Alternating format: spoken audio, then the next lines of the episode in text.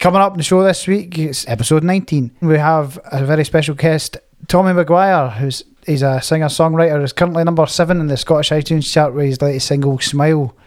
Uh, this week we talk about lockdown, venues being in trouble, songwriting techniques, Paolo Nutini, music streaming, Gerry Cinnamon, live stream gigs, lyrics versus music, drunken punters, outdoor gigs. We do a banger of Saint again. With uh, this week, it's got Chris Martin um, and Joni Mitchell, and we also reveal Gary Barlow's pin number. So stick around for that. so let's go.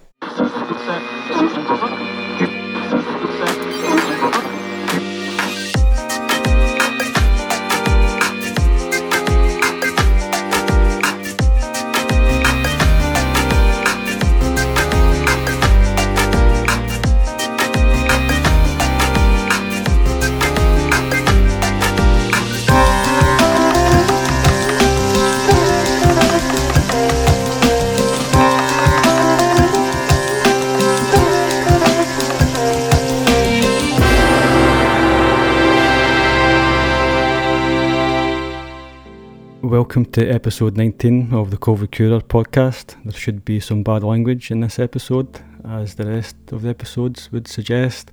We're on Spotify and Apple, Anchor and YouTube. We're a wedding band from Scotland. Uh, we're not doing weddings, so we're doing this podcast instead. My name's Martin, I play guitar in the band. I'm joined by our lead singer, David Swan. Hello there. We've got our bass player, Mark Caulfield, Hi there. and our drummer, Neil McDougall. Good evening.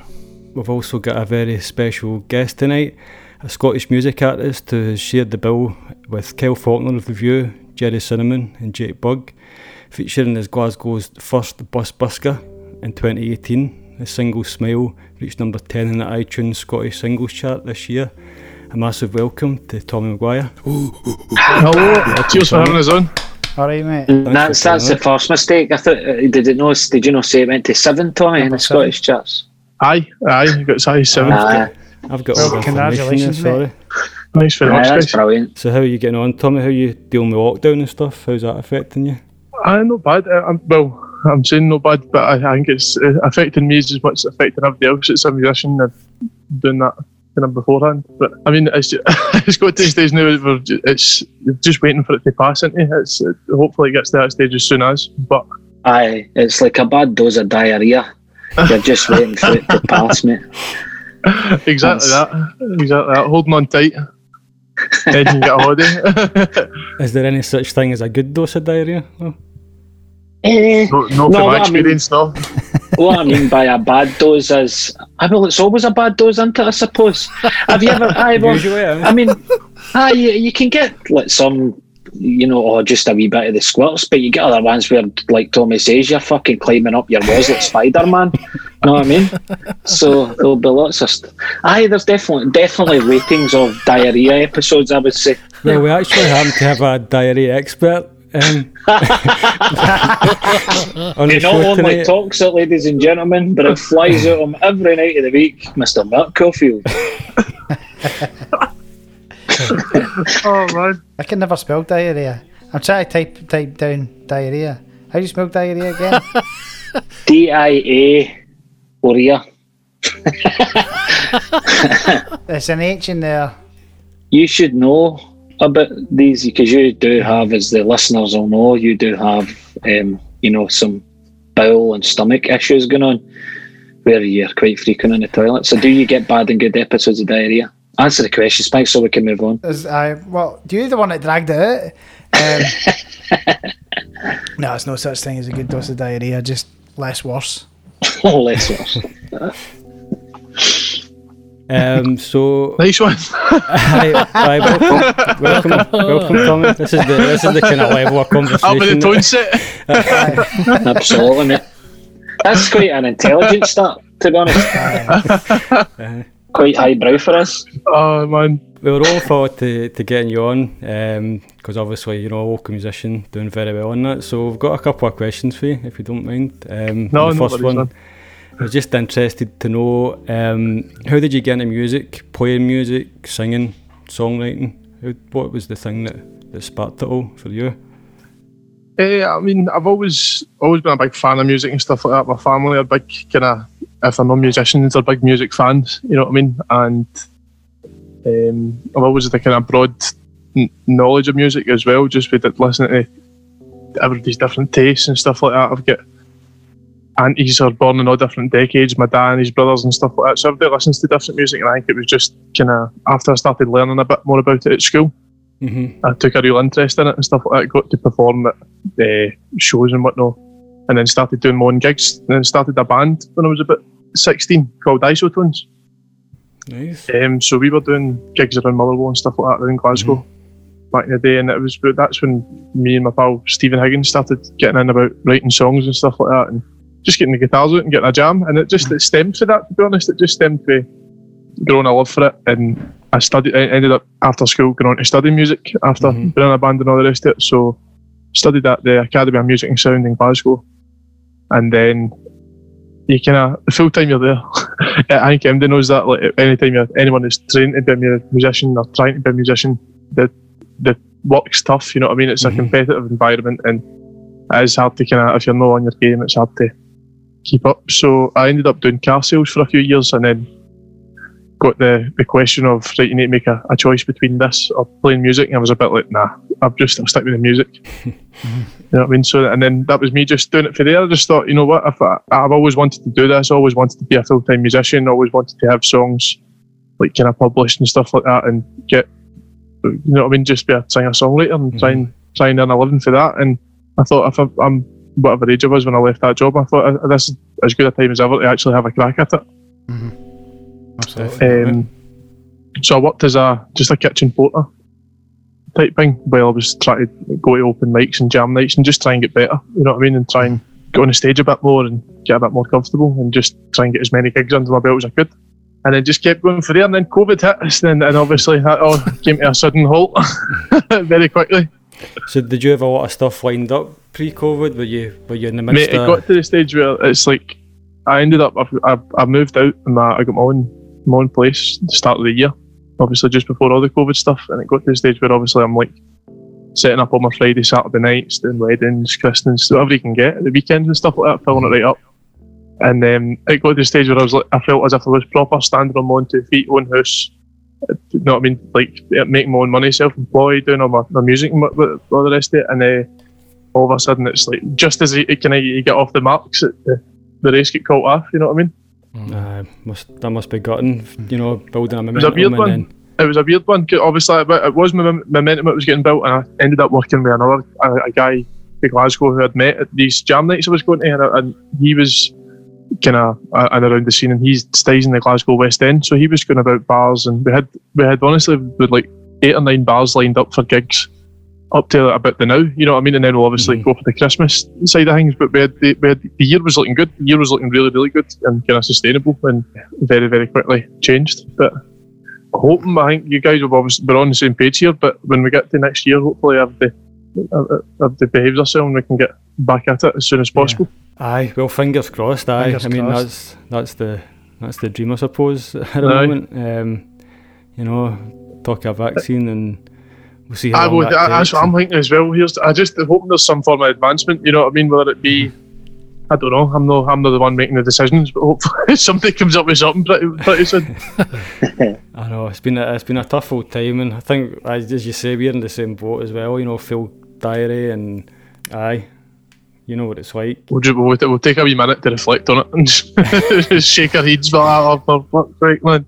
Ah, no. I know. Really, to be honest, we've been reflecting on this whole, you know, The pod- through yeah, this yeah, podcast doing your- every, yeah, every week aye. and that, and aye, it's we've had some different people on with different, you know, uh, from different industries and stuff affected, same as yourself, same as us. So aye, it's just been one of the ones. It's it's a tough one, a tough one for everybody. But I mean, it's, it should come back. That's my my hope, my thought. You know, it should come back. It's just when. But the good news is, it seems like when rather than if, you know. You know, so I know. Yeah, Well, I it's definitely when. I don't, I don't believe the, the doomsday. Uh, they're never coming back. I don't believe that. Nah, I think I think you're right. I think it, hopefully it's just no as long as maybe we're expecting. You know what I mean? I mean, I no, I've, I've heard some people saying events are never coming back ever, and like I don't think I don't think that's right anyway. But um, It is, it is a bit scary though when you. I've never seen ever in my life seen like signs that say, "When we come back, please support us." As if if you don't, we're we're all doomed. like, well, the problem is we might not have any fucking venues to play in when we come back because they're all shutting down. yeah, They're not Yeah. getting any support as well. they might come back, but they might be quite a long wind. Took part in a brilliant thing with in Sofa Sofathon sing along. That was a, a pretty cool thing at the start of lockdown where people had put together to kind of, uh, kind of save our venues campaign. Aye. So that was a, that was a good thing to take to make part of. But like that's pretty much that and whatever else. But th- that's all the support they're really getting. You know what I mean? There's Mm-hmm. only so much you can do. A lot of these places aren't selling food or. You know what I mean? It's just it's not sustainable for them now. You can't even. There's no even. There's no other way for them to make a living at it or keep it running. I know. It's a shame. It's, It is a shame, isn't it? It's strange how it's affected such a wide range of folk. it's a shame that it is left to, you know, guys like yourself and, you know, and musicians and, and stuff to, which is obviously, that sounds like a great thing, the, the, the, the thing you've done, but um, it shouldn't really have to come to that, you know, it should be, Yep. they should be getting the help, you know, because you're talking about places that, I mean, people need pubs, don't they? They need pubs, they need venues, they need places that do put on shows and they, they, they should just be getting help. But it's a strange set of circumstances the way that they've kind of been left. Because there was that wee glimmer of hope, like kind of August time, you know what I mean? You'd eat out to help, you had, you're like, "Ah, right, okay, that's it, that must be it, turning the corner. But Well, we can now see it was too early. I uh, maybe maybe that was too early, you know what I mean? Because it's Aye. getting, to, but, but I think the businesses would have probably would have thanked them for it at that at that point in time, you know what I mean? yeah, But yeah, that that wee outburst isn't going to do them until the end of the year or whatever. nah. Nah. Where was that wee place I came and seen you, Tommy, in Hamilton? What was the name of that place? Amorish. Wee- I'm, I'm Moorish. Are they still on the go then with their food and stuff? Like, 'cause they were more a food place, weren't they, than a pub place? Aye, aye, aye. They, they were food oriented, but um, I'm sure. I think they're a chain, to be honest. I- I'm sure Are I've they? drove by. An, I've drove It's by lovely. another, and I was really nice in it. I like it as well. You can order it and just eat. They're, they're doing orders. Ah, right, okay. So they're surviving that way. I take it. but do- Were you, were you still playing in the kind of places before lockdown? To be local places as well as you're in Glasgow and Edinburgh and stuff. Aye, I was. I was just trying to kind of play as much as I can, as long as I had something on a Saturday night and a Friday night, and you know what I mean. Any week kind of Sunday ones and stuff like that's a wee bonus. But I, I really like see once you've been a Friday night and a Saturday night, and you've been up to get you get forty thousand people coming up to you asking for. She's a belter with Gerry Cinnamon and uh, Wonderwall and Oh, I stuff. feel like you, that. I feel you, I and, feel and you. Thinking, asking, can you do Bohemian Rhapsody? I'm like, "Is it just me with an Don't acoustic guitar. Come on, sit do you the- do you sit give the Newton fuck or something like that? I'd give my right arm for that situation again uh, after no playing for fucking. Oh, nine I'd. I'd, I'd try it, mate. I'd, I'd, I'd be like, is this the real life straight after that? but um, once you've had like a crazy Friday night and a, a crazy Saturday night type thing, so every Sunday sitting in a, a cafe getting It was your lunch. great. It was great, and you you sounded great, mate. And you, am, am I right in saying as well you had the wee kind of kick, the kick drum thing? It was. Did you have that? Or was that Div? Um, Did you use that, mate? Like I've got I've got a couple of things, This- David. So I've got basically what my main thing that I use is my RC three hundred loop pedal. So that's a three track kind of digital looper. That's what I've seen you using as I, well. I play that. I play the guitar into that, and then I'll do the percussion on the guitar. But I've got another couple of things as well. I've got uh, an acoustic stomp pedal Right. that you know, so it's got like a kind of pickup in it. Yeah. So you know, so so that's good in venues when I've got a sound man type thing. Um, Uh-huh. But it's hard to kind of when I'm just using my busking amp and stuff like that. You don't really get a good sound off it. I think what I must have heard then is if you're were you looping your percussion through your acoustic kind of thing, like Newton Faulkner would do. I I play the kind of the drums on the guitar type thing cool. as Aye, well. got you, so that's, got that's you. Got you. There you go, Neil. There's a man that can do two jobs at once, uh, drums and guitar. What'd you make of that? No, I, I- I can't play drums. That's one thing. I, I, I, that's one thing. I'm I'm seriously no skill at drums whatsoever. I've, I've got an electric kit in the house. My my legs and my arms just don't go at the same time. It's weird. Do you know, actually, now when we talk about that, he is probably the most predominant guy that comes to my mind, Newton Faulkner, when you talk about things like that. And you actually look a wee bit like him, Neil. Now that I think about it, you look a wee bit like Newton Faulkner. Can you deal with that, the percussion on the guitar when you're strumming a few chords? Uh, I, I, I suppose I don't know. I've never, I've never really tried it. I mean, I can tap my foot along, but uh, I mean, I can play the keys and play the drums at the same time. So I don't know if that counts, but I, I don't know. That's amazing as well. I've That's never needed art in to play the guitar and drum at the same time. So Let's try that as soon as we can, mate. See, have you have, have any's ever seen Newton Faulkner live I have, I have. Aye, I seen him in the Liquid Rooms. in Edinburgh? Yep. I, I, I've never seen him doing his music, but I went to see, strangely, went to see the Green, no, the Green Day musical. Was it American Idiot? It's called. All right. Something like I've heard Yeah, it, he aye. was he was playing the main guy in it, but it was brilliant, man. See singing all the Green Day songs, it was top class. Is that right? Aye, aye, aye. He's disappeared. There was a bit of a novel thing, I think, when he first came. Uh, he was doing that. He was doing the theatre stuff for quite a while, and then I don't know what he's up to now. I don't keep too close of tabs on him, but that was just no, the there's last that. I think I get dragged to that gig. To be honest, I was just drunk in Edinburgh one night. and Somebody had a spare ticket. I went to because it's not. It's not really something that I would have listened to at that time. But I quite enjoyed it. It was quite good because he was doing all that stuff that you were doing. I was quite taken away with that because I bought years ago. I bought one of the um, just a loop station TC Helicon loop station. I bought. I had it for a week, and honestly, I fucked it right out my window after a week. I just could not get. It's like it's it's an instrument in itself. Learning that how that works and how that goes in it. It takes a lot of time. It's, it's it, good Colin? fun. Uh, It's, uh, it, is, it does take a bit of time. I've got videos like on like, for, for years ago type thing, and, and just the stuff I'd put up on Instagram thinking it I was pure like that, that was dead dead impressive. Type. You know, one of those ones. I'm like, I've nailed that. I've absolutely absolutely. I'm watching it now, going, that was easy, mate. Like, come on, Uh, one of those ones. But, um, You're definitely a high level at it. Aye, I seen you because you were actually learning, layering up like three or four things at the one time. Do you know what I mean? So you would have a wee bit of chord and rhythm going on, and then a wee bit of lead over the top, and then you were singing and playing some different stuff. I used to, I used to, I remember I bought a book, uh, just four chord songs, you know, so it's just like a kind of a vamp all the way through. You've just got like the Aye. same chords the full, the full, the full time. So that was, that's what my set list kind of consisted of for a long time. But I then, after thinking about it, I was, you know, getting, trying different things, but I try and do like a, a verse on one pedal and the chorus on the other and try and switch them and stuff like that. It's, that, that's when it starts getting a bit tricky. but that, you can, that's when you start making the mistakes, you know what I mean? But um, Aye, that is. Uh, you've got to be Good. spot on with the timing of it, then you, or it can go really pear shaped. Uh, I've, I, I mean, when I was a bit younger, I had a couple of absolute howlers, man. Just random knocks and stuff like that, and to get half a guitar solo playing, you're like, oh no, man. Because if you make a mistake, you need to start the whole thing again. Is that right? You need to start. Well, you can't Mate, just see, at take that away stage, the if I had to make a mistake, I'd just turn it off and just keep singing the song with the chords. That's, Aye, that's, that's what I'd do. I think just it like, depends, doesn't it? well, I'll pretend we never heard that drum beat. Aye. What drummer? It's just me standing here that he's talking about. But aye, I quite like it. It's quite impressive seeing folk using that kind of stuff. Mm-hmm. I know Mr. Definitely. Sheeran is big on it, and we all love him. Well, so the, the main, the one that started Aye. it was um, the girl uh, Katie when Jules Tunstall. KT Tunstall. KT Tunstall. Tunstall, yeah, aye. she- Black Horse and a Cherry Tree. Aye. Top class. I remember Top watching class. that and I remember thinking that is like that was impressive back then. It still Aye. is now. It was on the telly the other night actually, but um, I seen it on the telly recently as well. Aye, I um, must have done a session or something. you know, just turning up with that and th- Jools Holland first time appearance, you know, out of nowhere and coming out of that and You know, everybody she- knows that performance. I think I'll probably steal the, the full point of watching that TV show, right? But see her doing that, she never got it. She used to say she never was able to get it right. She used to always get it, as we say, like half a wee bit or the, the Mhm. beat been off a wee bit or whatever. And she said that was the first time in months when she went on Jools Holland. She was dead, dead nervous, and that was the first time she'd got it in absolute months. It was just went on a live show. Oh, there you go. Eh? Wee bit of nerves There you always helps, doesn't it? exactly. Fucking hell. Dutch courage. Aye. Aye. She was probably steaming. She's Scottish.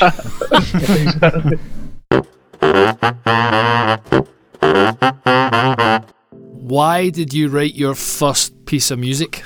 So I basically I started writing music when I was 16, and mm. that was just obviously kind of 16 year old indie band part that I was up to at the time, and uh, all the kinda- Sunshine. Yeah, that kind of that's, stuff. that's exactly it, mate. Yep. Uh, Aye. love it. Love it. but by the way, see when I go and listen to some of the songs into that band, they're top class, man. I love listening back to them. you know, the, the, what are the ones we've, we've done an EP, we, we kind of released it on SoundCloud and that back in the day. But I, I love going back and listening to the tunes. But um, started writing when I was that age, and then I've always kind of wrote here and there. As I'm saying, I studied music and a lot of the kind of tasks for Hmm. Your singing classes and stuff like that, and songwriting classes are going away and writing tunes. Yeah. Um, I've wrote with other artists, wrote for other artists and stuff like that as well. And but this is I, I also released a song three years ago called "Baby Don't Worry," Mhm. which is my own song. And um, then recently I've done release Smile, which is me as well. Just, I, I wrote all that, but I, it was pretty cool because I was it was only me in the studio as well. Obviously, because of COVID, I didn't know what I couldn't get anyone else in to kind of do session playing and stuff like that. So I'm doing all the instruments on that one as well, which was fun. Oh, really? That's impressive, mate. And uh, how how do you write your songs, Tommy? Is it have you got a set method where you get the music first, or you get the lyrics, or is it different each time, or how how do you actually? What's the process for you? It is. I would say it's different each time. I think there's different ways of doing it. Obviously, you get an absolute catchy groove or a catchy rhythm, or even just a catchy wee melody, or maybe you like the way you can sing that word. You know what I mean? If you've got a mm-hmm. certain word, then you can hit a couple of notes while singing it, or something like to try and incorporate it in. Or I wouldn't say I, I wouldn't say there's a blueprint I follow. Mhm. If that's it, and, and maybe maybe maybe when it comes to song structure and stuff like that, to, to stay within parameters, I'd do that. But when it comes to actually sitting down and putting pen to paper, it's it's all to do with kind of your own personal reflection as well. When when you're in the middle of doing it, I'll, I have always found it helps when you know what you're writing about, or you've you've gave yourself a subject type thing. Mhm. And another a wee method I used to use was spider diagrams. Like I know that's dead, like kind of might, might sound basic, but see, just even put like maybe there is a word that sounds that you could put a melody to, or you know, would fit in, and you Mhm. take that word or take that phrase or take that paragraph or something of that feeling or whatever it is, and stem off from it, and try and try and maybe think of other perspectives and that kind of thing. But it, it depends if you're like Mhm. writing in a narrative way or different different things. hmm I'm, I'm the idea. I'm the idea. I, I, I pulled it off. that's, that's, what, that's what doing that. But it's just and it always always helps when it rhymes as well. That's always a good good one. I Aye, øh, er er er I aye. like lyrics that rhyme as well. I know, obviously. Have you got a good um, ring yet? It's it's pleasing on aye. the ear. You øh, know what I mean? It's like Definitely. sounds complete when you do that. And Mhm. if you can get if you can find something quirky that maybe somebody's not said before that rhymes, Mhm. um, that always fits in pretty well as well. You know what I mean? Something that's maybe a wee quote or an inspirational thing or like a like a, a point you're making and the wording. It's like a it's, it's a full art in itself. Mhm. In that Definitely. sense, I think it's poetry almost. You know what I mean? It's poetry and motion. You talked about narrative writing there. You never really, you never really hear that very often uh, nowadays, do you? The one that always sticks in my mind is "Up the Junction" by Squeeze. The Good- lyrics in that good are lyrics, fucking aye. brilliant. Great aye. lyrics in that song. Just aye. that, like, it tells an entire story throughout the whole song. You just you don't get that very often, do you? I'm sure there will be stuff like that Now, there will be. these aye. days, but I I know that that is a that is really I love the lyrics in that tune. It is. It's a total story in, its, in itself. Aye, it's a cracker. Billy Joel's another brilliant songwriter when it Yeah, comes to Yeah, storytelling. definitely. Absolutely. I think Billy modern- Joel's, aye, he's, he's no one I've really heard that much, but I probably should. I, I just haven't, for some reason, just haven't got around to Have him you, yet. you, you'll have heard Piano Man. Oh, Aye. aye. Aye. Aye, like even just just the story for that. You know what I mean? Nine o'clock on a Saturday. It's just taking what we would normally do at the weekend and writing a song about it. But na- how much do we do that? We never think about it. You know what I mean? Yeah, I know, man. To do it, and Aye, that's very uh, true. all his wording on that's brilliant. Even if you think even these most cheesy ones, like see Uptown Girl, that's just like Mhm. That, that you can if- take two seconds to think about it. What's the story about? It's about a guy who's chasing a bird who's out of his league or out of his class or whatever. You know what I mean? That's It's a bit He's- then. no, he's dead good. Some of his stuff, he wrote some songs about the Cold War and stuff like that as well. And Did he? uh, Did he? aye, Was he quite political and- then? Aye, a lot of his stuff's quite. The, what's it? it's got like a million lyrics in it. What's that song? Couldn't start the fire. Harry Truman Doris Day. That's ever that's that happened in the eighties. Aye, that was really cool. Ah, Aye. that's cool, man. Yeah. My dad, that's my dad's karaoke song. He knows every Is single it? word to that. We can start the fire. What a fucking tune that is. man. That is man. Um, aye, but he's brought me songwriting, and my dad's a massive fan of him. So we went to see him in Dublin, and um, Nice. his songs, his songs incredible, man. Honestly, he's he's, he's a brilliant musician. Um, but I always see in terms of that, like I love the thought of you know how Billy Billy Joe will write a song for. Like I went to see him and he had like a, sax, a saxophone, multiple guitarists, a big piano in the middle of the stage, a percussion section, this that and thing. Aye. That, that that- I think maybe that's what inspires me the most about him. You know what I mean about how he can tell these stories well and incorporate the music into it as well. Mhm. and put on a kind of spectacle with the show. I think I'm just missing gigs at this point, but see, just like a, a full gig with all, all the instruments and all that there as well. That's that's brilliant as well, and he'll write the music for it all. Has he got a big setup then? He's got saxophones and the whole whole shebang then. think His- so. Oh, they're brilliant. shows, Aye, aye. they're, they're really, really good as well. There was uh, he's played with a couple of like see like kind of independently successful musicians that, that look well recognised for by saxophonists. You know what I mean? Like I can't even remember the guy's name. I think it was Larry David or something. No, it's not. No, it's not. It's Larry something. And he's a like a brilliant, brilliant on the saxophone, and he gets him to play with him and stuff like that. Or Nice. You know what I'm talking about? Like if there's a guy who's like really, really good on his instrument, you'll get him to play, All right. Oh, oh, okay. show him off a bit. Aye. I can't remember the guy's name. It's definitely not what I said. It's, it's something completely different. I'll see if I can Google it. See that we didn't we, we didn't start the fire song. It's in. Um, Yeah. that I watched the film last week. It was really funny. The five year engagement. It's got Jason Segel and Chris Pratt in it. Chris Pratt is the is his um, the guy's getting married basically. And Chris Pratt's his um, best man. And at the engagement party, he gets up and he's got in front of everybody when they're doing their speeches, and he's got like a a projector and stuff, and he does a song and he does his version of that, but instead of like the lyrics everyone that happened in the eighties, it's all the guy's ex birds. it. It's fucking hilarious, man. Really good film actually. It's really funny, unexpectedly so. I'm best man at a wedding next year. I might, I might, I might steal go that. and watch aye. it. I might go and watch got- it. Aye. I hear a sound of abundance of rain. I hear a sound of victory. I hear Hamanda Ata Ata Raka Deda Baka Sada Ata. Now, Africa right now, from Africa right now, they're coming here. They're coming here in the name of Jesus. Jesus. Jesus. What would you say is your biggest musical inf- influence? Or who? Sorry, who would you Hmm. say is your biggest musical influence? That's tough a, that's that's It's a, a hell, tough that's a hell of a tough one, man. That's a hell of a tough one. I'm, I'll say, I'll say Paolo Nutini. I think, I, I, I, right. without pull- without pulling any punches, I think. See what once because you know Paolo Nutini's got an Italian name type thing, and I think me being a kind of naive young boy was like, oh, his music's brilliant. Is he Italian, mum? And his mum's like, my mum was like, no, he's from Paisley. And I was like, he's what? and I thought, no way, is a guy who stays ten minutes up, uh, half an hour up the road, uh, is is pulled that off. And that obviously, I, I don't know when his album came out. I'd only been young. I'd have been about ten or eleven or something like that. So I remember listening to that and being like, no way, is he Scottish? Has he actually done that and, and that kind of thing? So he was a big, and I love all his songs and play them quite a lot. Um, Is, is it just the two albums he's got still? Has he done a third? no, Sunny Side Up, These Streets, and the Iron Sky one, the kind of Caustic Love or something. Oh, like that, I that's he's right. Aye. I don't really know the third album that well. That came out in 2000 and must have been 13 or 14. I think was his last one. That's right. Aye. He's just not doing very much, is he?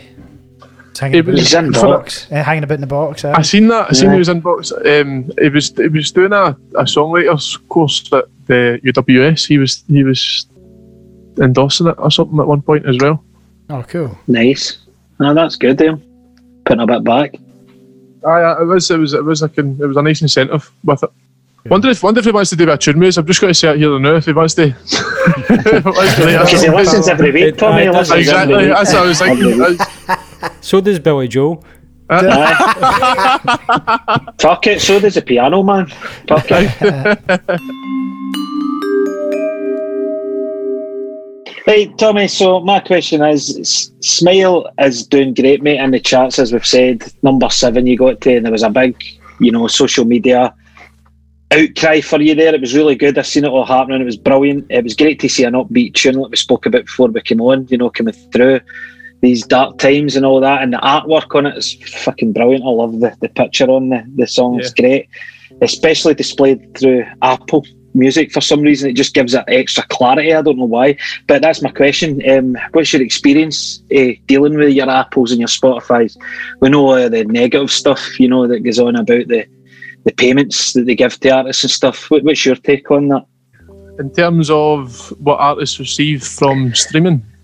Aye, well, aye, the whole experience, mate, not just the cost. So, how did you find it getting your music up there, using them, and and the cost, you know, and getting your your your fee for Right, actually your, getting your work up there? I, I mean, I, I, I'm I'm self-funded and all the rest of it. No label, no Yep. manager, no no pu- publication company or anything like that, no contracts or whatever. So Yep. I just I put a couple of quid together into the studio, recorded it. But a really cool thing I thought that I thought it was uh, I was it was quite a kind of it was pleasing to see, right? But uh, uh, the, the public, I know I know use figures, right? But it was it was X amount to publish the song, actually to put it on Spotify, iTunes, and all that. It was, thirty odd quid, right? It's not that much. Yeah. But it's Yeah. thirty odd quid to put it up. But that is, I would, I would think it was a pound off it. But the other way, let's say I think I had thirty five quid, and it was thirty four pound. 35 quid made from the first song I put it in 2017. I'd always just left it sitting, you know what I mean? I'd, I'd just like 30 quid in three year, you know, which isn't groundbreaking. But I thought, oh, that's perfect. That's just enough to cover the cost to put a new one in it. Yeah, that's But, um, cool how that worked out. And that, that was I was I was pleased with that. That was that was a nice one. But um, in terms of in terms of streaming and stuff like that, I mean, back in the day, well, it's all changed. You know what I mean? In the past couple of years, this is quite a lot of the stuff we studied and stuff like that as well. When I was at the Academy of Music and Sound, is your kind of five year vision of how it's all going to work, and everything did kind of seem to come true. Everybody's focused on streaming. Um, a lot less people are focused. I, I think, like, fortunately enough, fortunately enough, people were kind enough, especially the now, to go and spend seventy nine pence on on the song. Mhm. You know what I mean? As well as maybe stream it on Spotify. Even if they had Spotify, they'd still maybe go and buy it on Apple Music, which is massively kind. But Mhm. it seems to just be it seems to be a dying thing. It seems to, which is it's it's not great for musicians. You know what I mean? It's See what I think as well. I mean, see nowadays you can throw a free website up in ten minutes, right? So you can actually get a free website. Obviously, domain name and all that will be absolutely garbage and stuff like that. But you can fling a free website up and directly sell your stuff nowadays. You know, somebody like you that's got a good core following on your social media and stuff like that. Is it no better and more cost effective to maybe do something like that and get your stuff direct to the people? Cut out the middleman, cut out that I know they're big, massive platforms, but if you're advertising directly on your Facebook, do something that's a direct, you know, download and um, amount to you. That's cutting out the middleman. Do you not think that's maybe what other people are looking at? it's it, see when you think about it, it is a, it is, a weird industry to crack. You know what I mean? And there's there is so many benefits to that, but at the same time, there's so many. I have never personally, I've never went and listened or went and. I've? I've never, you know, what I mean, I've never, I've never been inclined to. I, I've set that up. We've been part of a band before it done that, and Uh-huh. and I think what you're putting it, you know what I mean. If if it's of good quality, and uh, people are probably less inclined to go and do that, unless I, I wouldn't say see see before I put this single out, mate. Like just just to kind of just to put a kind of clear point on it, I didn't realise the amount of people that would actually have that would have shared it. You know what I mean? That, that I, the people I didn't expect to be. Like, Aye, oh, I know. Tom McGuire. He, he's a singer and that, but he's, he's no. But when I do bring a song out, they'll share it and they'll send it to their pals. They're buying it. They're streaming it. And so that, that was a that was a brilliant thing. Aye. Um, but I didn't. I, I, I, for the, for what it is, for the, what the difference is, I don't. I don't see the point in. I I don't see the point in doing it just for my own website.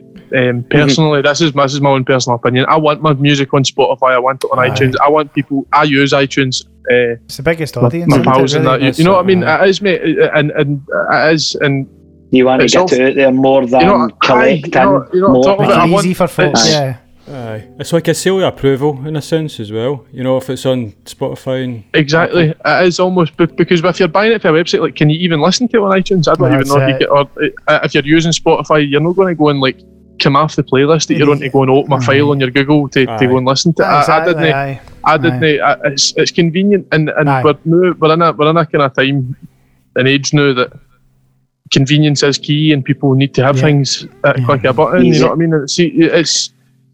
Your aye, man Gerry done that, but didn't he? I mean, he, uh, he without the label and stuff. That's what he done. Cinnamon, Gerry Cinnamon, didn't he? And that look where he's fucking ended up now. is that is that what he done. done? Was just do it on his website? Aye, aye, I'm sure that's what he said in one of the interviews. Mass Boy Keane's massively into him. He plays in a wee band that they're all into him.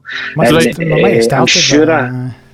I started like direct like, downloads and he wasn't getting picked up. He was he's wrote a few songs about obviously all the assholes in the music industry that turned their nose Aye. up at him because he was a, they just thought he was some kind of guy for the scheme that was just you know which he is I suppose, but um, that he wasn't worth anything and now he's out at Hampden three or four times over. Uh, know, know so your I audience, think- eh? Aye, aye, and good on him for that. I mean, he's the, I'm not his biggest fan. Belter is a fucking shit show. Do you know what I mean? He needs to fucking sort that kind of stuff out. That song Belter, but um, aye, good on him. I think that's a, I think that's a, like an anti-bias perspective. See, just for being a musician and, and playing gigs in Scotland. Aye, Uh, But that tune, I think it is one of those ones that it, it, it wears on the musicians that are what, needing to, you need to play it, man. You need to if you're I going to know, a I rowdy know, pub on I a Friday. Saturday night. You need to play it. I But, know. but I tell you what, Gerry's rubbing his hands at that man. Like think about is. that. And about, yeah, that's that's when you know you've wrote a good tune. And from his perspective, anyway, you know what I mean. He's get And by the way, aye, that's right. And, and do you know what? I mean, seeing like the pubs like the tavern, and I think we met you in the tavern one night. I think that's the first night I met you in the Railway Tavern. Play that in the tavern, yeah. and the place explodes. Do you know what I mean? So if you don't do something hate when like folks say kind of that. a. I hate when folks say they met me in the tavern because that's never I'm never in a good nick. no, you, you were fine that night, mate. Yeah. You just came out and shared your thoughts on the set and stuff and went away up the road. But you were merry. I'll give you that. You were merry. Aye. but aye, like you say, you need to give people what they want, didn't they? Uh, you know, you've got to play the, the ones that they want to hear. At the end of the day, that's what they're all paying for and coming for, innit? I was just going to say, just with the Spotify and the, the Apple thing, I think it's a shame that um, it seems that I seen something somewhere. It's something like you know the, the top ten percent or the ten percent of the artists get like ninety percent of the income or whatever through Spotify. So like you could go and play your your tune, Tommy, or you know other people's, but all most of that revenue will still find its way to your Foo Fighters or whatever. Do you know what I mean? It's there's just such an uneven. Um, it's an uneven playing Balance. field massively, 100%. See, see, in terms of, like, I was looking at, I was above, at one point, I was above a couple of songs in the iTunes charts, right? And I was like, right, I'll go and check your streams on Spotify. And I looked at it and I was like, what?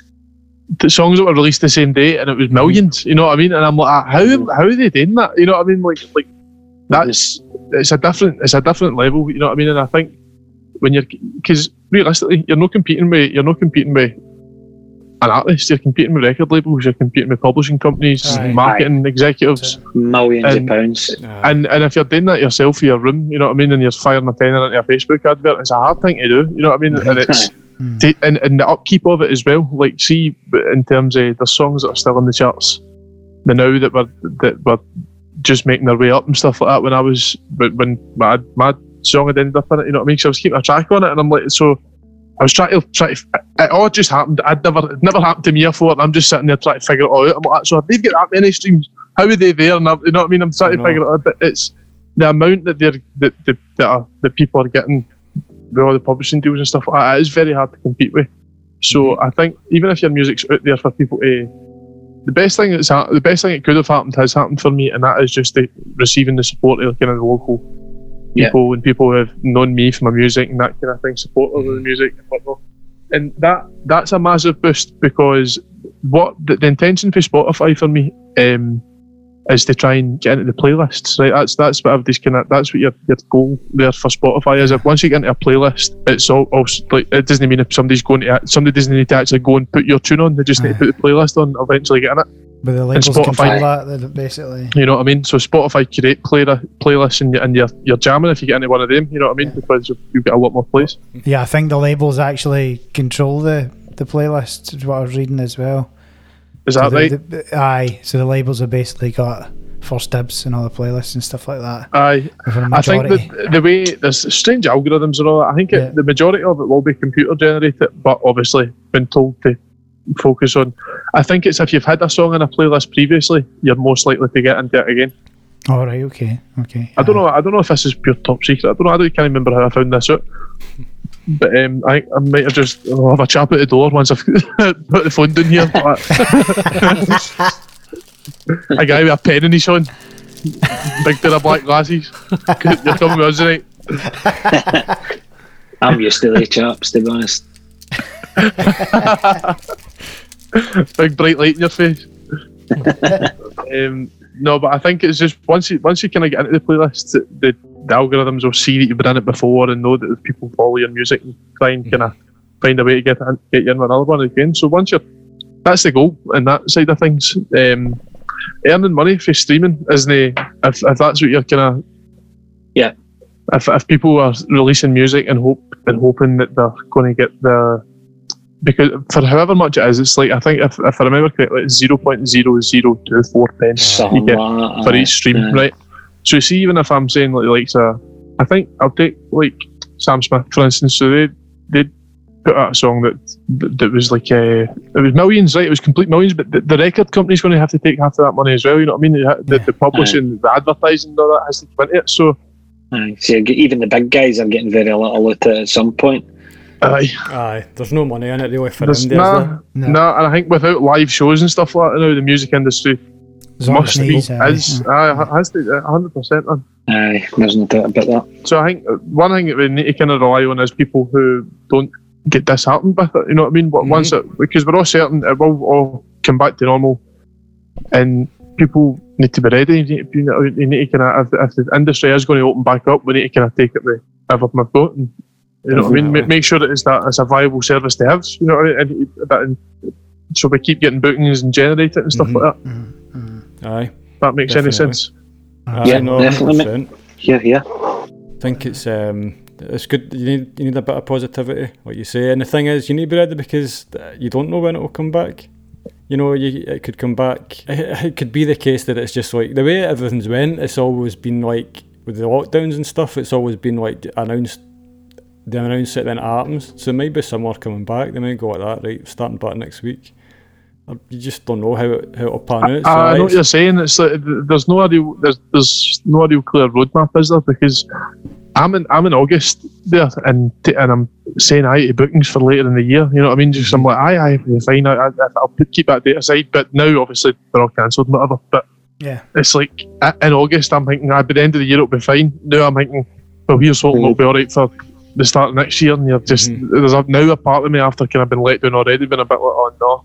When's this actually going to start back? Live streaming isn't the same, man. I don't know. uh, Have you Nah. guys? I, I don't know. Maybe I missed it, but done have you guys have? Well, We were talking about this last week, mate, um, with um, one of the guests that were on and stuff. And I, I can watch. I watched a, a fair bit at the start, and then I just get really sick of it because I just miss the live stuff. And we've not really done any live streaming as a band because obviously the logistics of it is a fucking nightmare. To be fair, you know, we all Aye, as a band, it's going to be. I Aye. Know. Who wants to listen to a full band through their phone as well? You know I what I mean? mate, Aye. I know. This I is what I thought. I know. What's the point? I had this great No. idea. I had a total light bulb on it to start a lockdown. Right, I've always I had all, all this equipment for ages, and I'd use it for different stuff and wee bits of recording here and there. Never really use it, put it to good use. So when this all Mhm. happened, I thought, right, brilliant. We'll crack on with the live streams and just play songs on Mhm. Facebook and stuff like that. And Mhm. but I was doing it. I was doing it most nights, and then I was doing it once a week and stuff like that. But it got to the stage where it's like a Friday night, and I'm like. I couldn't be bothered, man. to be to be completely honest Aye. with you, it's not the Aye. same. It's not the same. It's not, I go and play gigs because I don't want to sit in. Exactly. You're sitting in your living Aye. room. That's exactly it, mate. That's exactly Aye, it. aye. It's, Aye, it's, never going to be a gig, and that's what really depressed me about it. And I was getting on at the start and trying to support, you know, the guys like yourself that are solo guys out there, and they were able to do it quite easily and stuff.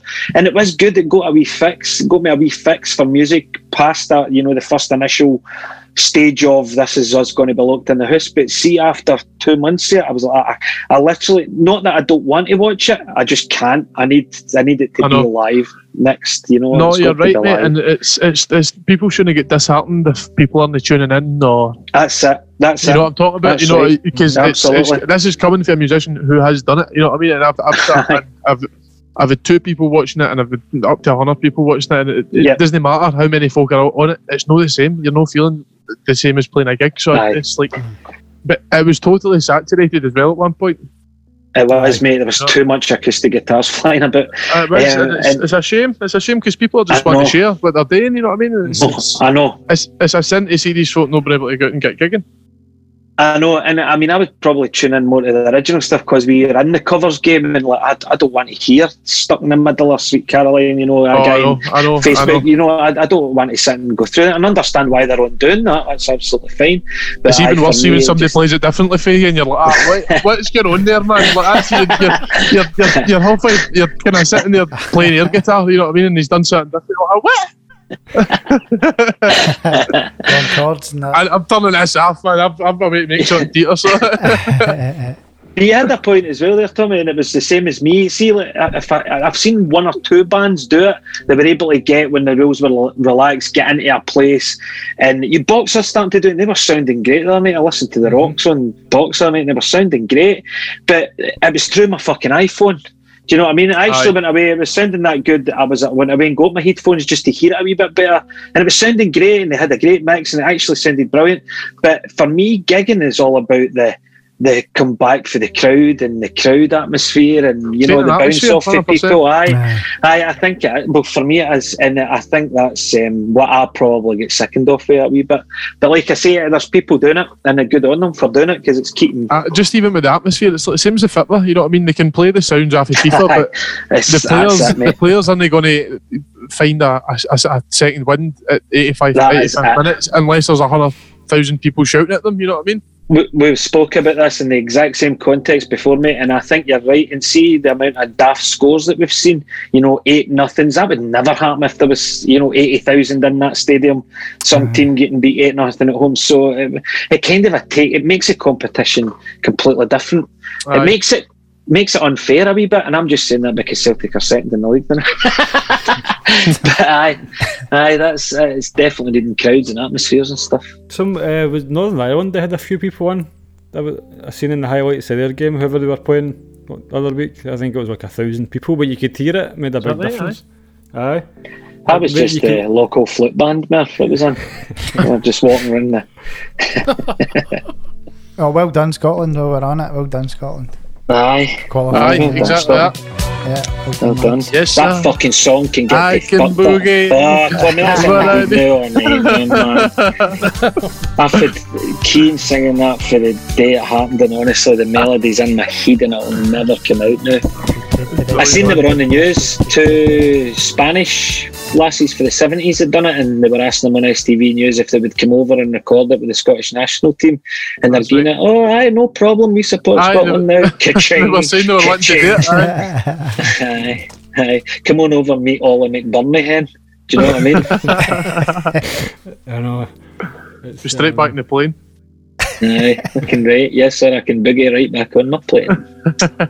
Typical Scotland, but the very last kick and then penalties, you know, it was just like so typical. Or Actually, what would have been typical is if they went to penalties and get beat.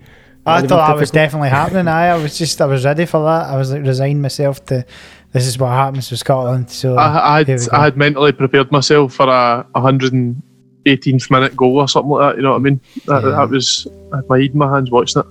It was. I think everybody was the same. But see, David Marshall when he didn't realise he's like, "Ah, "Please tell me I that's that's all right." I think we're all doing the I same. know, I I know. know, I know. And it was good seeing the videos. Everybody, like, there was folk hanging their phones uh, out their window in Glasgow up streets, and you could hear everybody in the whole Aye. street going mental. I feel feels So the- street erupts. bit of feel good factor for a change, you know. We're usually a bit Aye. of a divided wee fuckery a country, so it's quite good to see a bit of unity, you know. Better together and all that.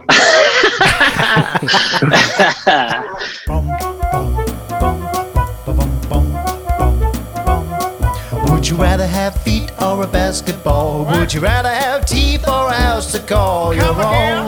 Let's have a game or would you rather?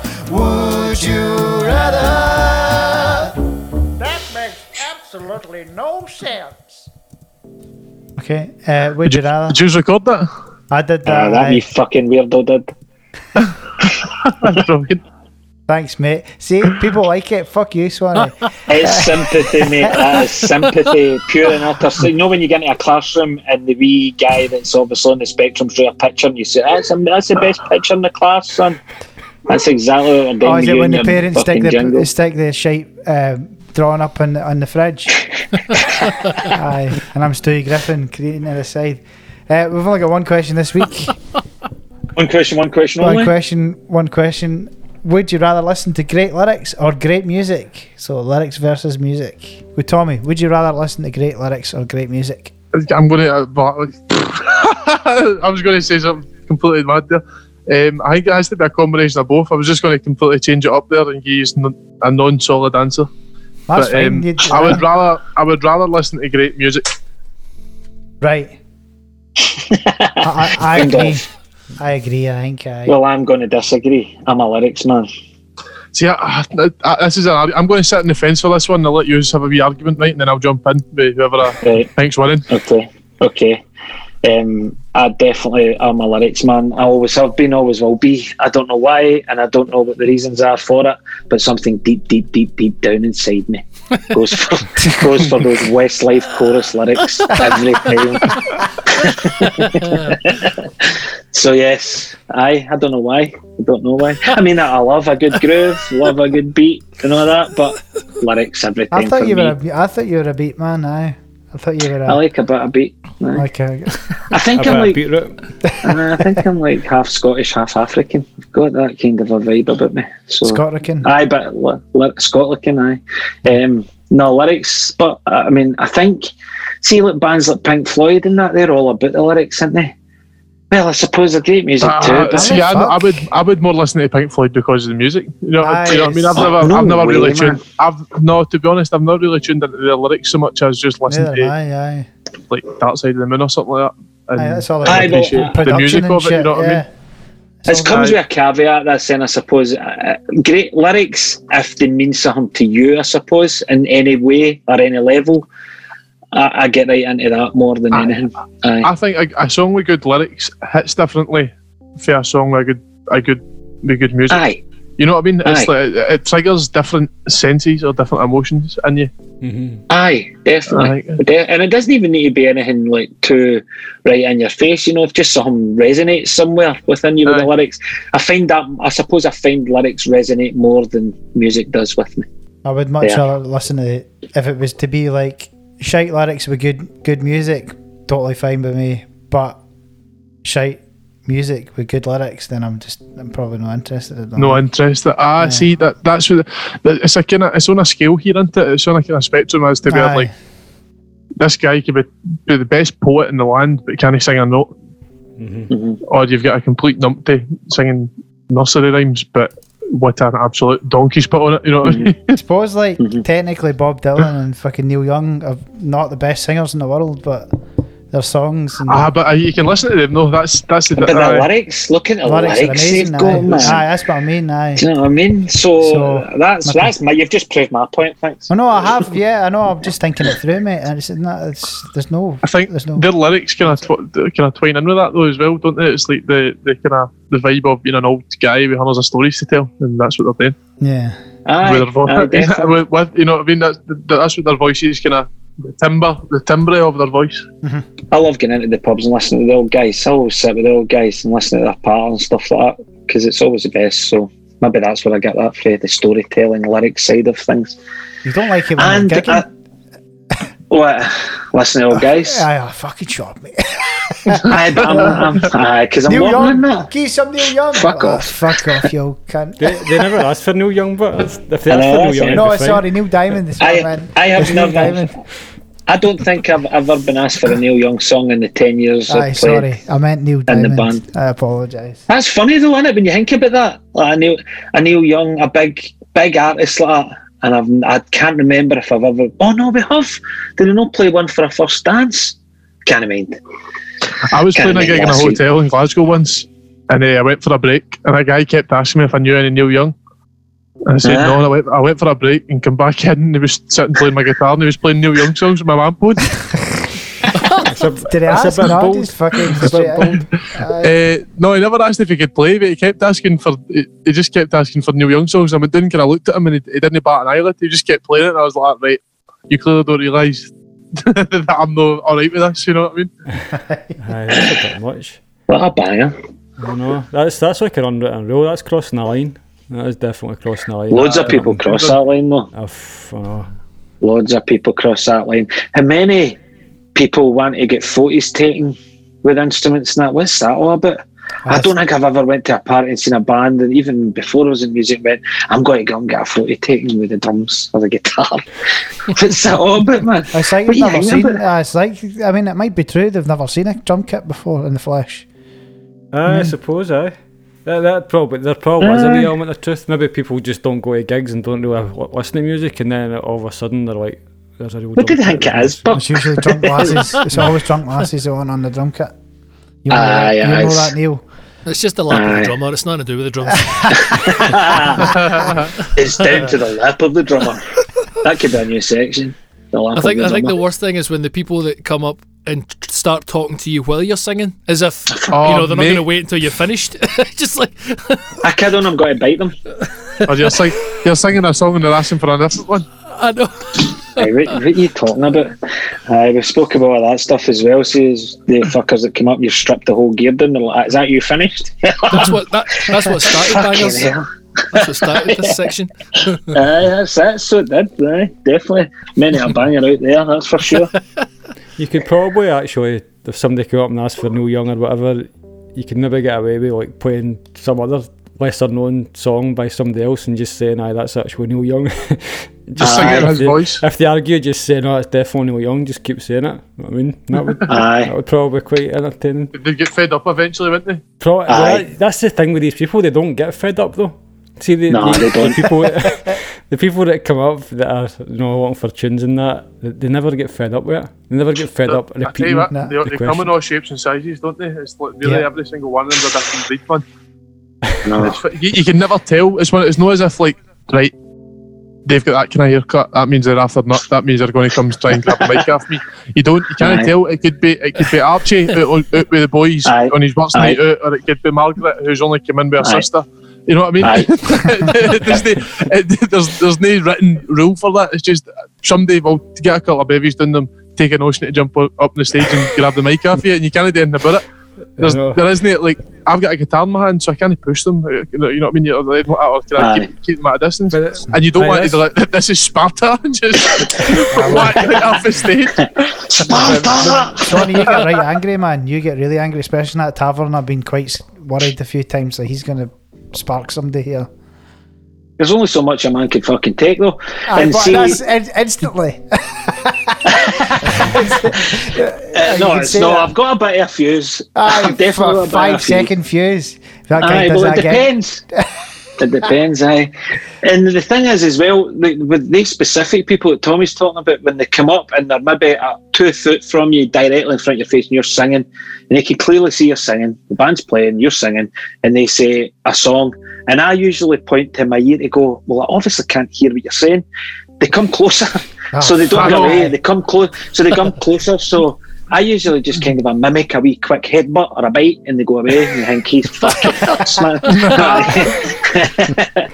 but aye, they're just Because you don't want to be the, you don't want to be seen as ignorant either. You know, you don't want to go I no. know. Uh, you don't want to go no. I get shut up. I'm I trying to do it. It's Uh, because it's, it's probably the it's Aye. probably the, the father of the bride or somebody. Do you know what I mean? Well, Ah, that's what I was just about to say. My manner's completely different, obviously, for the tavern to a fucking wedding in Grand Of Central course, Hotel in Glasgow.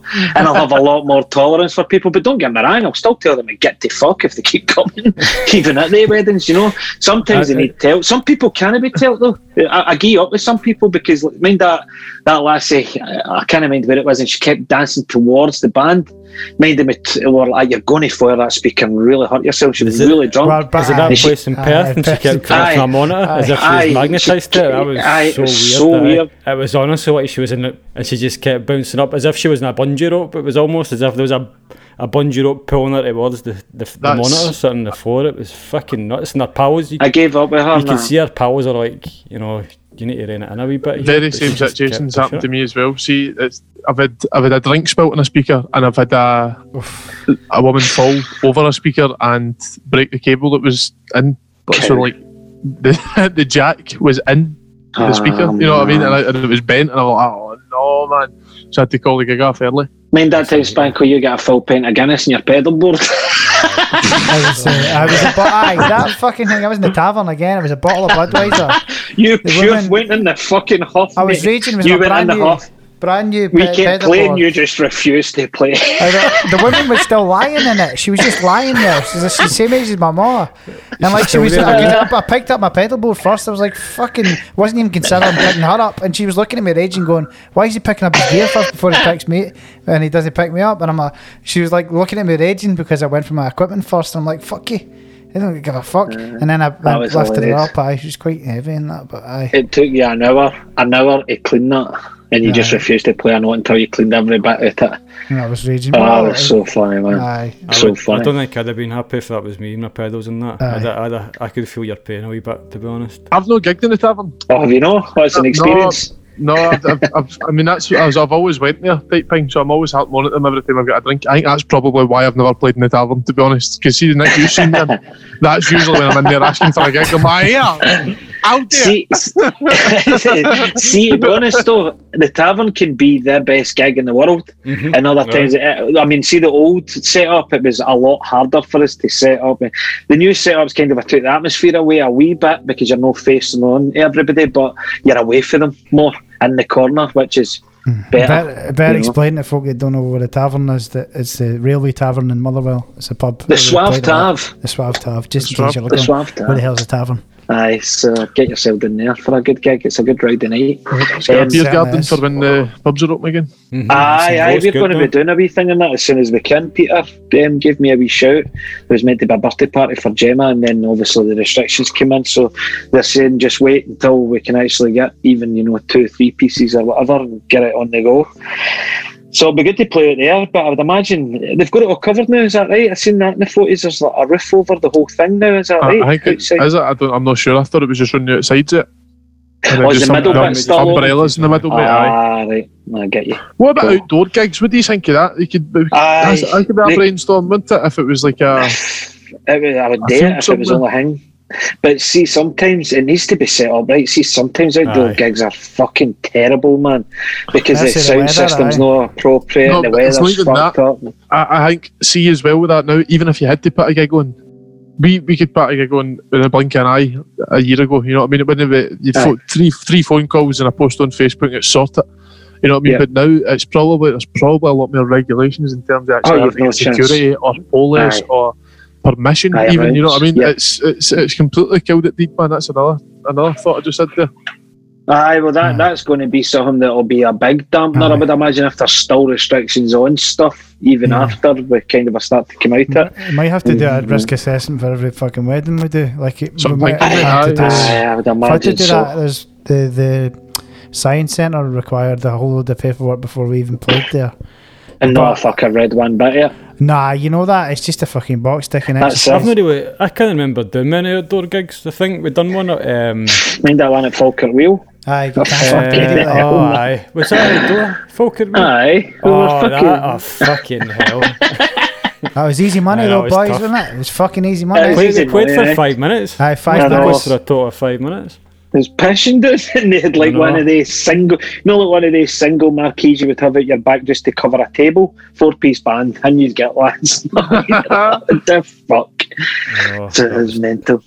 There is the moments sometimes, as much as we all miss it and that, and it is great and want to get back, but sometimes you get the moments, and that was one of the moments where you're sitting thinking to yourself, what the fuck, what the fuck are we up to here? I mean, standing, we It was like good though, half man. It was. For That was good. That it was good in that way, but that was definitely one of the moments that you're like, fucking hell. Why am I I th- here? The way it was described, Aye. there was like, yeah, there'll be thousands of folk there, and it was an outdoor thing, and that. it was one wee guy with ginger hair and a candy floss. It was a gazebo. You know what I mean? It was pushing with rain. It's like this is fucking hell. Two tunes and a half. It was, it was like one wee guy when it was candy floss stood And, looking aye, at us. and the water was pouring, pouring down the gazebo into the fucking desk, and I was freaking out Desk. at that as well. Aye. Aye, a grand's off the desk getting Yeah. pissed on. I've done the Aye, kilt walk a couple of well. times. That's always in a wee gazebo outside, and you always end up absolutely bogging, man. It's always peeing. And, It's freezing. Do you need well. to take like speakers and all that way to that as well, Tommy? Aye. uh, I well, uh, I have once and I haven't once type thing. There was a sound system there once, but the, the time that I did, I, I just I pretty much looked at my cables at the end of the night and just went, nah. I I took about four packets of baby wipes to get everything back. Well, was it like sensible mud? condition. Aye, shit. Oh, unreal, mate. See, aye. mud, mud's the worst, isn't it? Because I mean, you're obviously trying to look your best, so you've got decent shoes or whatever on, and you're traipsing through mud and fucking all sorts to get to a marquee in a field at you know nine I know. nine p.m. at night. It's pitch black. So I fucking back to gigging. Have you had any um, unusual outdoor gig experiences, Neil? in your time? Uh, I uh, quite quite a few, but um, it's uh, no matter what you say, unless you've got all your equipment, it's always worse for the drummer. We always end up doesn't matter. We, every drummer wants to take all his own stuff, but usually the outdoor stuff you're sharing with whoever it is, or maybe they rented one or hired one, but it's it's miserable. It's just miserable from start to finish. The gig is shite, and then like the drums are shite, and the audience is shite. The outdoor is just it's just shite. Shite. I hate Shite. I hate the gigs. See even the indoor gigs where it's maybe a big venue and they go, We've got five bands on and we're gonna be sharing fucking amps and Oh, you're like, Oh no man, here we go. I'm getting into some fucking old mm. Behringer microphone taped up. I used I used to be like the most innocent, happy to share all my stuff, and I used to do it all the time. I knew I would I knew I would take all the my, my equipment because I knew nobody else. I didn't believe drummers actually had their own equipment back in the day, and uh, I remember there was one I can't remember what it's called now, but it was at the uh, well when it was the Carling Academy. Was it the Carling before? I, it was it was the Carling before, wasn't it? So it was the Carling. It was like a big, massive battle of the bands, and like was- I, I don't know how many it was on, but uh, here's me, and they had this huge everything up, and I just came with all my cymbals, my fucking entire kit. I might as well just walked up with it and just gave it to everybody because by the time I'd finished, I was only we were only in for like, what five minutes or something, and then I was there the whole gig. I ended up being part of the crew, taking it all down because I had to stay there for the rest. Ah, it was it, it was just. That's As much as it was cool seeing behind the scenes, it was just people, uh, drummers hitting things and barbarians fucking destroying things. So from then then on, I just decided to go and get the cheapest cymbals I've ever. And for the re- for I don't know how long after that, I played just gigs with shiters of everything, just just because I knew people were going to use them. So I just didn't bother anymore. And see for somebody like you that could pack up your kit in 3.5 milliseconds. know. That must have been a killer, man. Aye, that must have been a killer. Ah, but good fun, I suppose, at the same time, but still shite. Aye, Aye shite. Everyone's shite, mate. All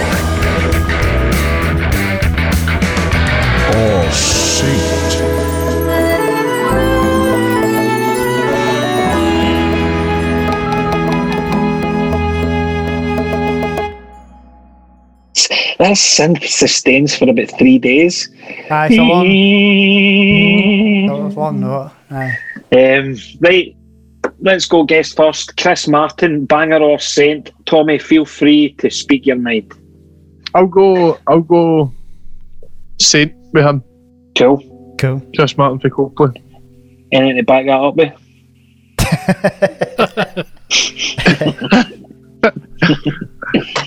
Eh, oh, in fact, they called his Wayne Apple, didn't he? He's a bit, it is a bit of a banger. to. See, it only took three seconds there. Only took three seconds for you to No. change.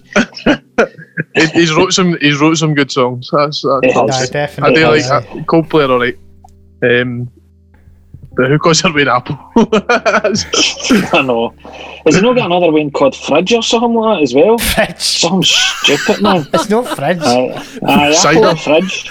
Aye. Cider. Cider. Oh, that'd be good. Here, here we Fridge, come here. Orange. Uh, Apple's the younger one. Cider's the older one. Cider's actually a nicer name. Let's get a bit of a ring. Cider compared to That's- Apple. Ciderella. Something like that. Apple, they called the younger one Elderflower. Apple and Elder. I'm thinking all different combinations now. Second one I know, could so called pie. Pie. pie. Aye. Uh, Neil, Chris Martin, banger of saint. Has he ever done anything wrong? Uh, wrong you? No, I don't think so. To be fair, I mean, he was he was going out with that uh, actress. What's her face? I can't remember. Gwyneth Gwyneth Paltrow, Paltrow. is it? Was that not still his wife? Is it? I thought. No, they're divorced. They're divorce. divorced. Oh, right. Aye, aye, they've, they've gone their You're separate in there, ways. mate. He he took the fridge, she took the apple. You're in Ah, there. aye, it's- aye, aye, it's all right. He's done pretty well for himself. And to be fair, there's a pretty big band in that, so aye, I'd, I'd say Saint probably. Spanko. Uh, tough one. Tough one. Uh, probably banger. Because he is a bit, he is a bit of a banger. But that first album with Coldplay is brilliant in that, and, uh, and, there's- and seeming looking at it from a, it's a bit of purely pop writing. He's a very good songwriter. So, but aye, he's a, he's a banger. There's things in his fingers and that. But he's quite. He's he's quite a humanitarian, though, isn't he? Like, What what does he wear on Aye, his fingers? like I, I like bits of tape and that like Michael Jackson. Uh, and no, he writes on his hands and that, like for gigs. I don't know if he's writing his set list and his fingers or that. Fucking hell, man. You could do that. Aye, well, When you're I could sausage write. I could write a fucking novel on these fuckers, man. Uh, Harry Potter on your digits. I've got really fat fingers, Tommy. Uh, Yeah, explain Hans like Hans like Hagrid. Aye, basically. I've got 10 Frankfurters on the end of my palms. But I Hans Hagrid, I'm using that. Anyway. I like that. I'm going to say Bayer because he's a bit of a bellend, but I. It's you know, only just. I hear, I- you, I hear you do this. You can't just go, he's a banger because he's a fucking banger and he wears things in his songs. You've always got to go, but he's got some nice songs and I like him a wee bit. You know, you can't just go, he's a fucking banger. Oh, Banger. well, well, that's a. I'm Wee just telling you how. I feel. Just telling you how I feel. It's not.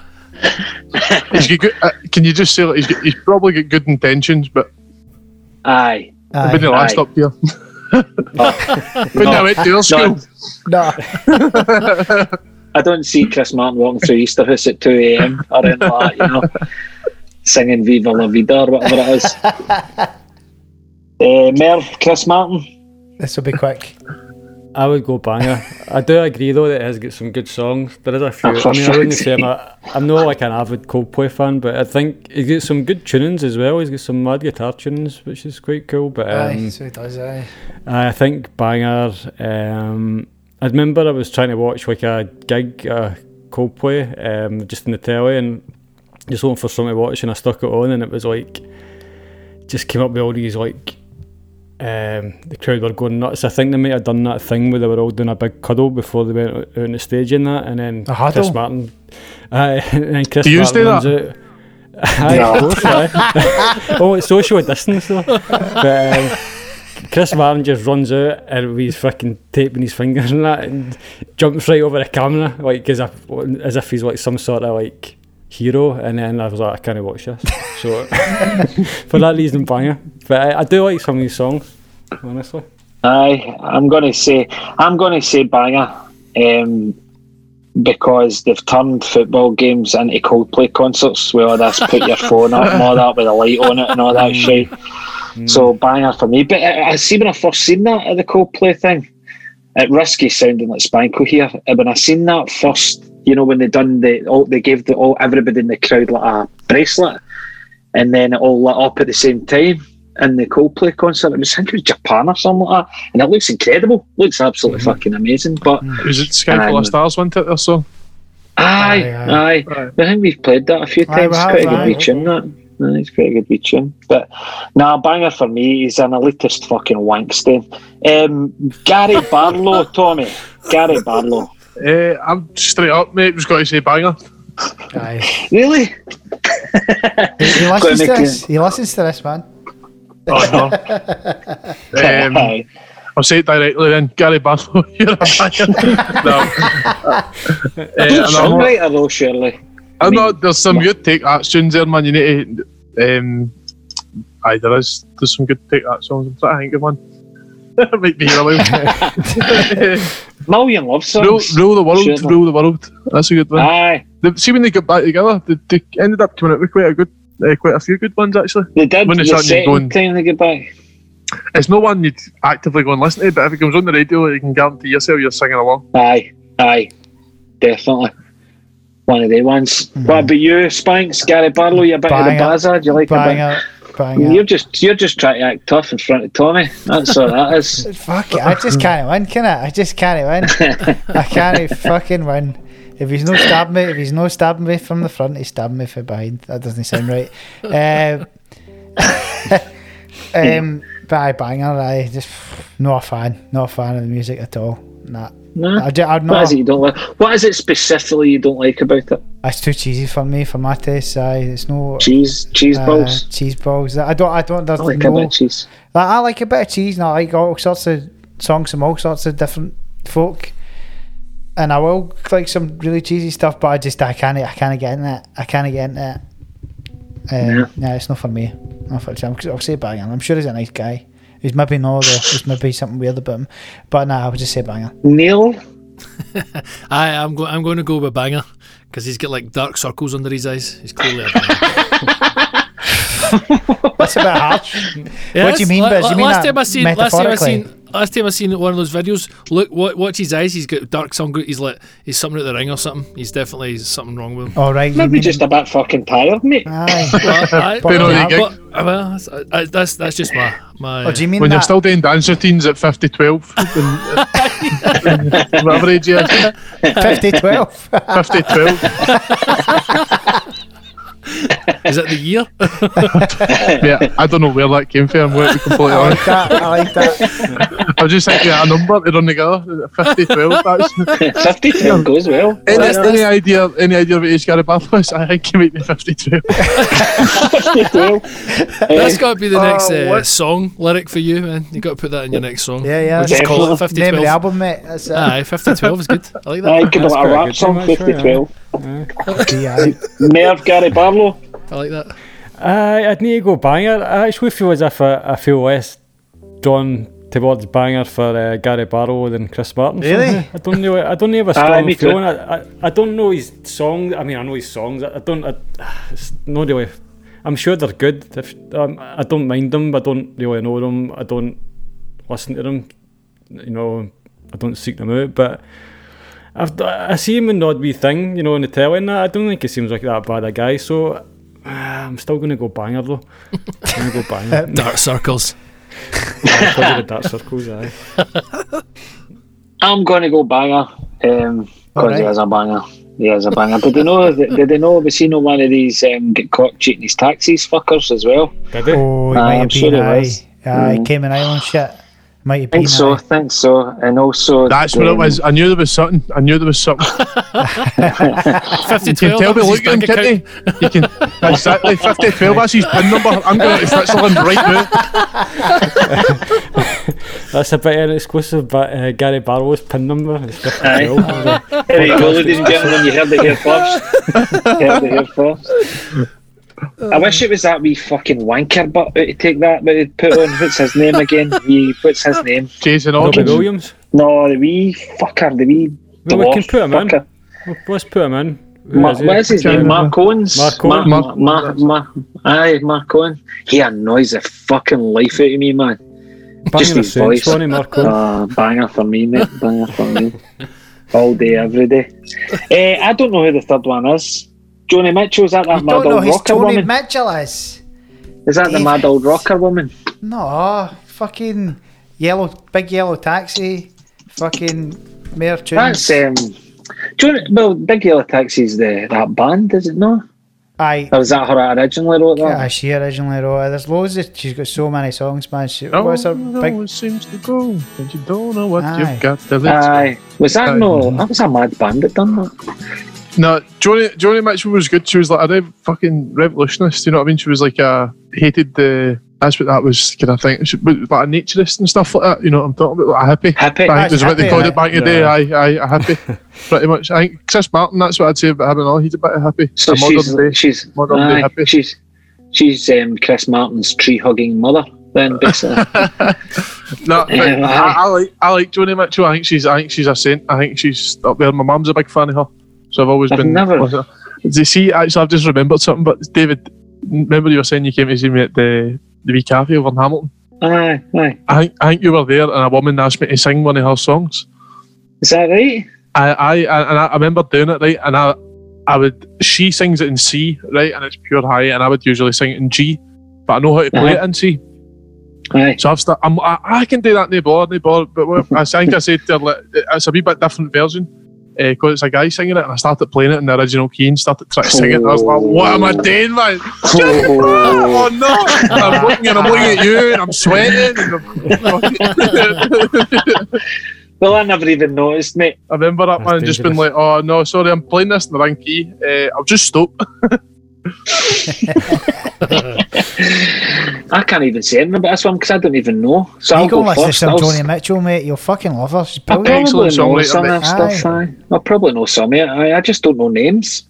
See if you listen to a song, a, a song "Case of You," I'd say that's my favorite song of hers. Yeah, Big Yellow that's a Taxi or "Case of You." See, just her writing, just the way she phrases her words and the words that she uses. It's it's like you were saying earlier on um, about how like, songwriting can make a song type thing. You know what I mean with lyrics Yeah. and stuff like that. Yeah. You will love love her. You will love her songs if, if you give them a good listen. Then with the lyrics. I'm going to say Saint on Tommy's recommendation then. Somebody tell me the name of that band. Tell me the name of that band that's doing my nutting. That Big sang Yellow Big Yellow Taxi. Taxi. Oh, they did the It's a cover. wee guy with a moustache, aye. No, it's um, the Counting Crows covered it. Counting That's it, Crows. that's Counting it, Crows. that's aye, it. aye. Did they put That's that? it. Cool. Spankos, I take it you're a cent for Joni. Oh, fuck. You've got a, a bony for Joni. Oh, aye. She's above Mother Teresa, man. She's fucking brilliant. She's a saint of the highest order, aye. Halo-tastic and all that. Yes, Joni Mitchell's a, a genius. Some of her songs are absolutely incredible. Yeah, so that's an easy one for me, yeah. Saint. What about you, Merv? I would need to say saying aye. I think I've maybe spoke about it before in this, um, but uh, I agree with everything everybody's saying. I think she's a really good musician as well. Yeah. Yeah. Um, piano, guitar. She, I think she plays all sorts of other stuff as See well. the, the lap Um, guitar thing. Uh, Aye, is that a dulcimer or, or I, something? I, don't there's a name for it, mate. I, I can't remember, but that's what a she uses name, in Case of You. That's what she And it sounds so good. She uses that a lot in that album. That that- is it Blue, the first or one of that, that album that that song's on. Anyway, she uses that instrument um, a lot, and it sounds fucking brilliant. Because it, you know, it isn't a guitar, but it's some. And I, I think that a big thing with her songwriting and her style is she plays really unconventional chords and chord sequences and melodies and even lyrics and um, very original. Um, I would if there was a that if there was a higher than a saint um, sainthood, then I would I would ordain her that um, title. Okay. I Pretty high praise. Neil, what about you? Uh, aye, well, that's the reason that I picked. I think she's the sort of best all rounder in the fullest capacity singer songwriter. That's when I kind of picked her because I knew that it was for her. Mm-hmm. I, she's just got to get it all. She's kind of done it all, does it all, mm-hmm. and is very good at it. So, Yeah. aye. Doing it for the ladies. Aye. Exactly that. oh, is that okay? I'll just put your single in. I'll pop it Yeah. in. Now.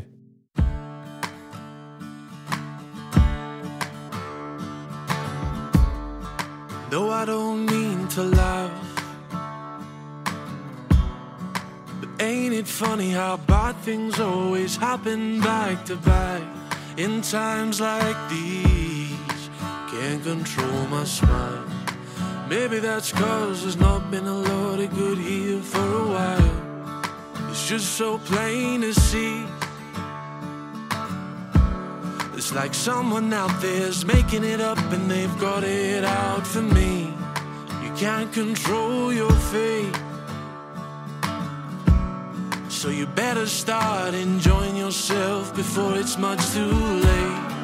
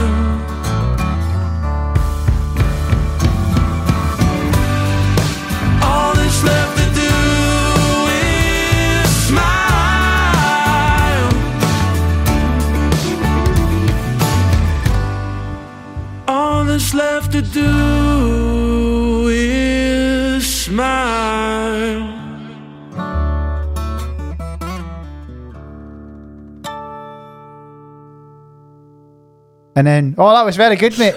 That was very, Ah, very that good, was amazing. Sounded great. Sounded great. Sounded great, mate. Thank you, that was a live That's the best version of that. what an amazing live version. Not perfect. Not perfect. Um, I've got a wee thing that I need to say at the end of this podcast.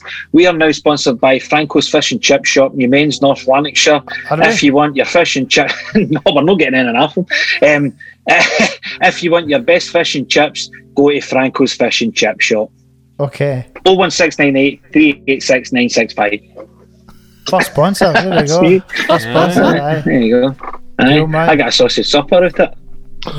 Tell them I'll write them a jingle if they give me a uh, if they give me a sausage supper. I'll, I'll do them a wee. Here, I'm sure Big Franco will be into that. He's um, very Italian, Big Franco, so we've put a wee bit of an Italian slant on that jingle, mate, and I'm sure you'll have a deal there. Um, that sounds good to me. Uh, awesome, man. Thanks very it. much. Thanks very much for coming on, mate. That was brilliant. Aye, cheers, thanks for Tommy. having Good to Aye, it's been speak to you laugh. again, mate.